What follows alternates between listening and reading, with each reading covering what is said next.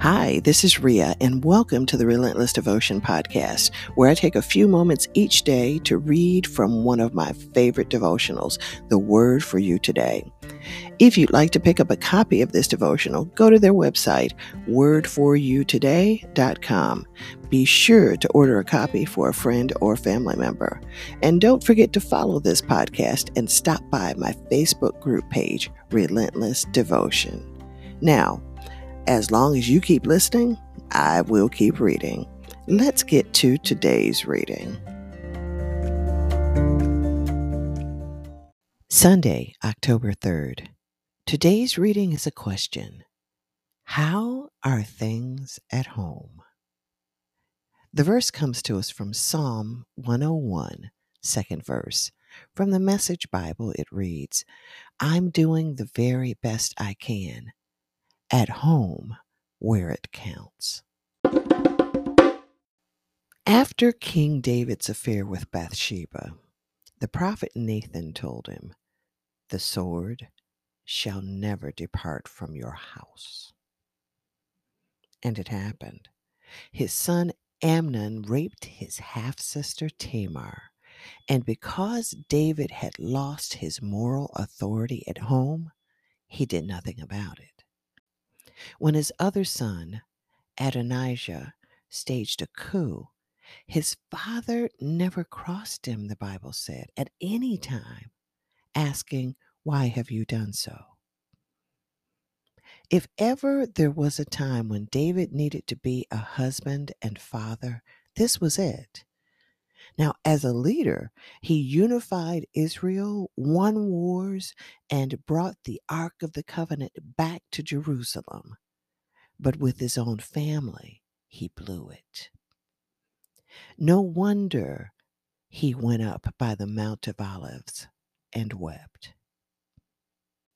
When he heard of his son Absalom's untimely death, he cried, If only I had died in your place.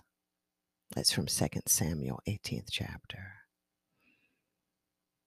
And when he faced death himself, instead of sending for his wife and children, we learn that he hired a young woman and she cared for the king. The man who made strangers of his own family died in a stranger's arms. Certainly, it's too late to change David's story, but not yours. If you succeed in your career and fail at home, your achievements will be hollow.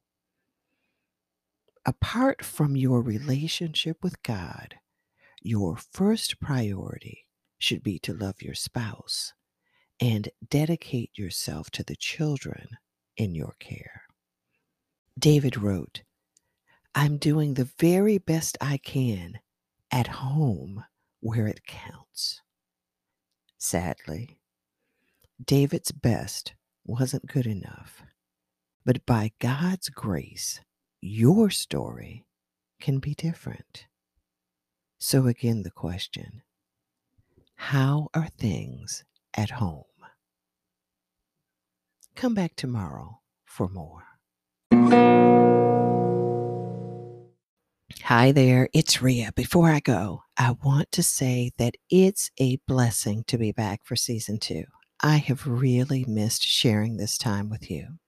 Now, while I was gone, and I've been gone for about six months, while I was gone, I've been thinking, doing a lot of work, and also praying and asking myself a few questions here and there. One of the questions is what's holding me back from doing what I believe I am called to do. Have you ever wondered the same? I have discovered, though, that there are some invisible boundaries.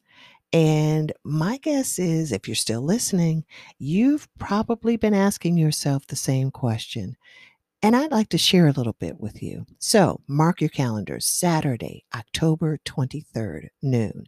Saturday, October 23rd, noon Eastern.